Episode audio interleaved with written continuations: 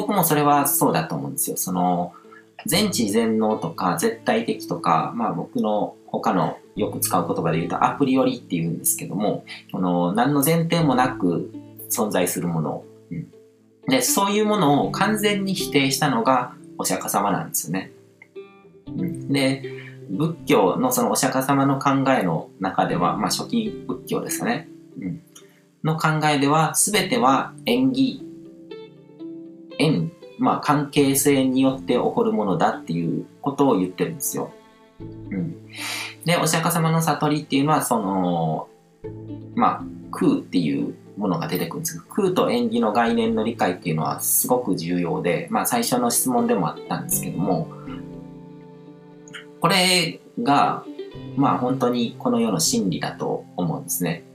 で、神っていうものを考える上でもすごく理解しておく必要のある概念なんですけども、例えば今僕が座ってるこの椅子とかって、こうやっていろんな部品でできてますね。こう、合皮を使ってたり、こう、プラスチックも入ってるし、金属の部品とかもある。で、椅子っていうものは、今、たまたまそういういろんな物質が、こういう形になって結びついて、こう、パッて集まってるので、椅子として存在してるんですよ。うん、でも、これを椅子って認識するのって人の意識ですよね。椅子っていう概念は人の意識の中にしかないんですよ。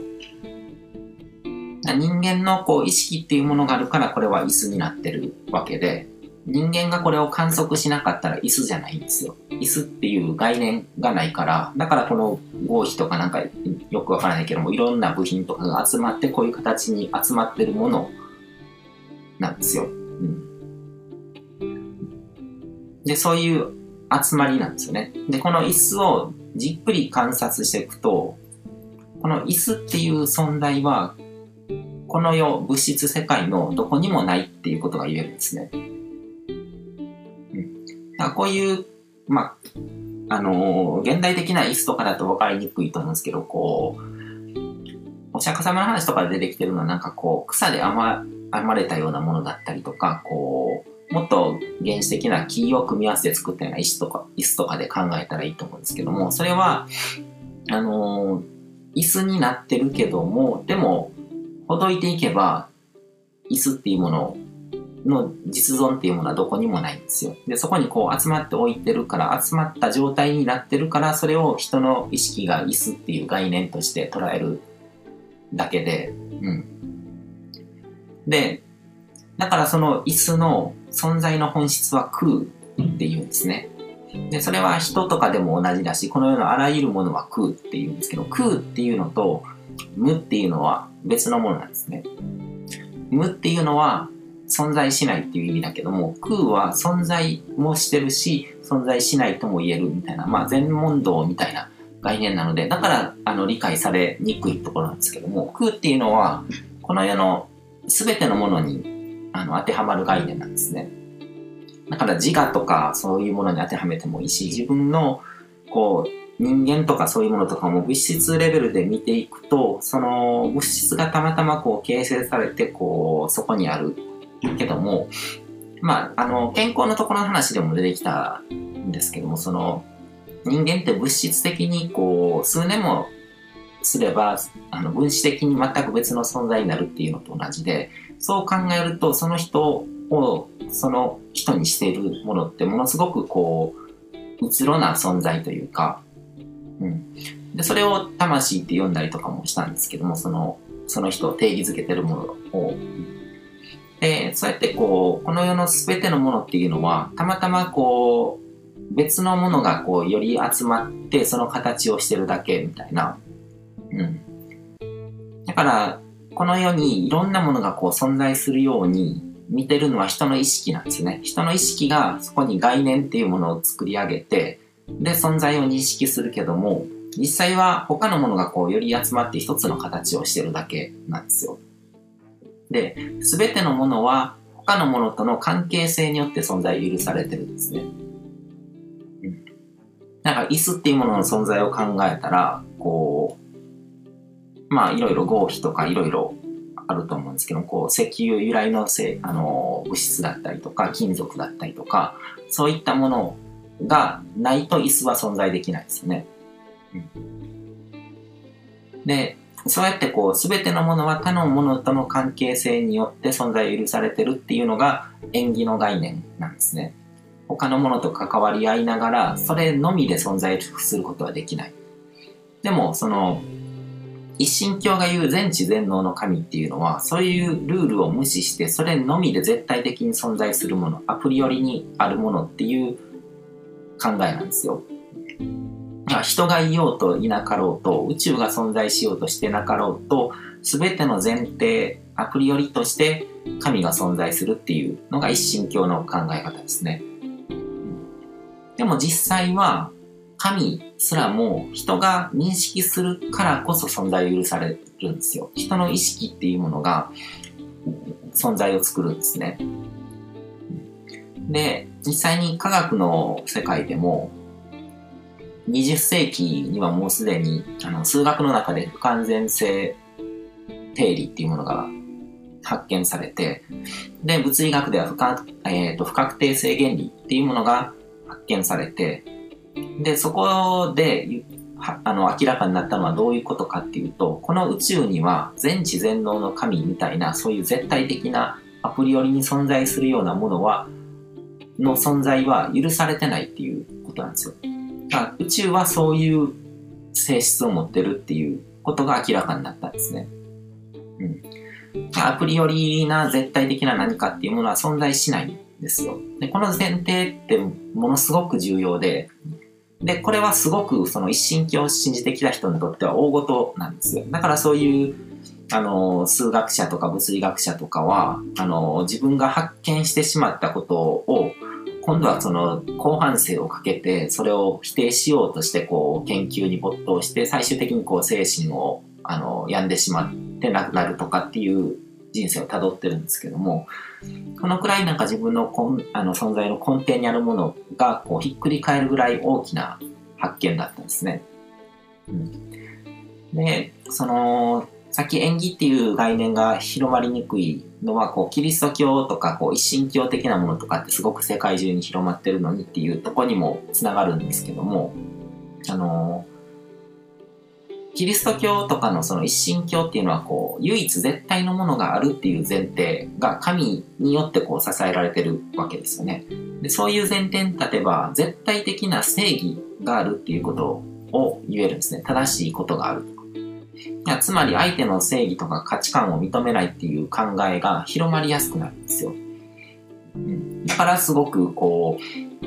自分の考えを相手に押し付けるみたいな、こう、帝国主義的な、こう、支配するような論理にす、あの、すり替わりやすいんですね。で、神の摂理とか運命とか、そういうものを持ち出すと、戦争することとか差別することとかを容易に正当化できちゃうんですよ。で、その結果がこれまでの人類の歴史と今ある社会だと思うんですね。で、仏教っていうのは、その、演技っていうものをもうすごくこう抽象度が高くてこう素晴らしい考え方というかまあ真理なんですけどもでもなんかそれによって現実的に何かこうどういうんでしょうこう国を作るとかそういうところにつながらないじゃないですか。だからやっぱりこうすごく弱い宗教として弱い、うん、存在なんですよね。で、無邪気に、あのー、スピリチュアルとかを信じて、こう、天使様とか守護霊様とかって言ってる人たちの多くは、そのアプリよりを信じるっていう思考のパラダイムが、その、そういったこう、戦争とか差別とか、貧困とか格差とかを生み出す根本になってるっていうことに気づいてないんですよね。うん。なんか自分がそういうことに加担してしまってるっていうことの自覚がないままになんか無邪気に言っちゃってるんですよ。だから僕は、スピ好きな人とか、そういう人たちも、もうちょっと勉強して思考を深めた方がいいよっていうことを発信してるんですね。うん。なんか僕の言うことをこう、難しいとか、なんかそんな小難しく考えなくてもって思う人もいるかもしれないけども、小難しく考えていかないと、戦争とかがなくなるわけがないんですよ。自然にしてて、こう、これだけこう、戦争とか差別とか貧困とかがあるような社会になってるのに、そこからこう変えようと、こう、理性を使っていかない方がなんか、うん、神様に対してまさしく失礼なんじゃないかなっていうのが僕の考えなんですよね。うん、で、本気でこう人類の意識レベルっていうのをこう上げようと思ったら、僕が語ってることですね、こうやって語ってることとかはもう小学生に上がる前にはもうみんな理解してるっていうような世の中になる必要があると思ってるんですね。うん。だからまだまだこう、まあ、果てしない道のりだとは思うんですけども、でもどこかでこう転換ポイントが来ると思うんですよ。あの、こういう考えが、あの、染み渡ってる人が多数派になれば、うん、ひっくり返ると思うので、で、えっ、ー、と、この辺はちょっと水かけ論になるかもしれないけども、その、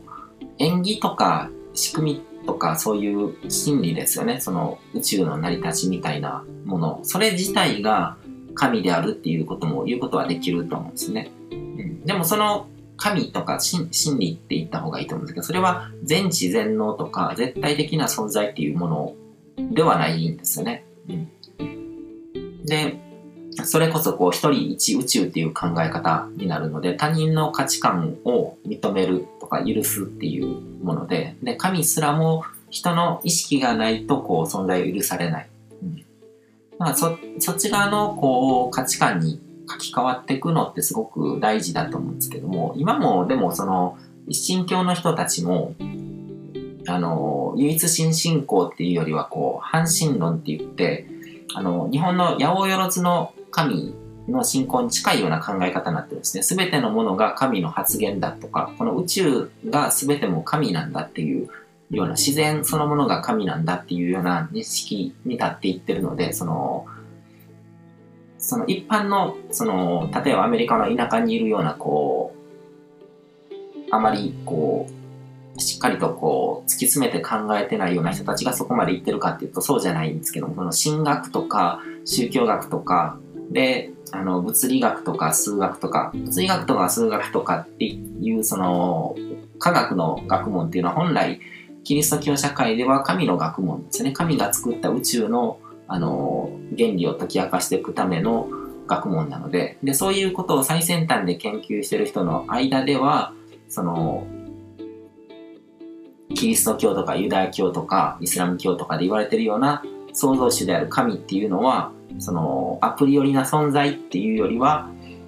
その、そういったこう、すべてのものが神の発言みたいな感じで、で、その中にちゃんとこう、不確定性原理とか、あの、不完全性定理とかに、で、証明されたようなこととかも包括した考え方になってきてはいるんですよね。うん。だから世界の最先端で、こう、人類の行く末とかをこう、真剣に考えてる人たちの考えっていうのは、だんだんだんだんそういう風になってきてるんですよ。うん。だからそういう意味では、あの、期待しててもいいのかなっていうふうには思いますね。そういったこう、あの、影響力の大きな人たちもちゃんとそういう理解にたどり着いて、あの、認識が書き換わっていってるところにあると思うので、うん、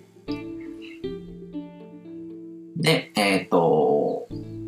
とりあえず今回はこのくらいにしようと思うんですけども、また次回以降も神様とか魂とか霊性とかについての話を進めていこうと思うんですけども、次回はあの、多神教とか日本の神道的なこう神様とかについてちょっと語ろうかなと、今の時点ではあの、考えてます。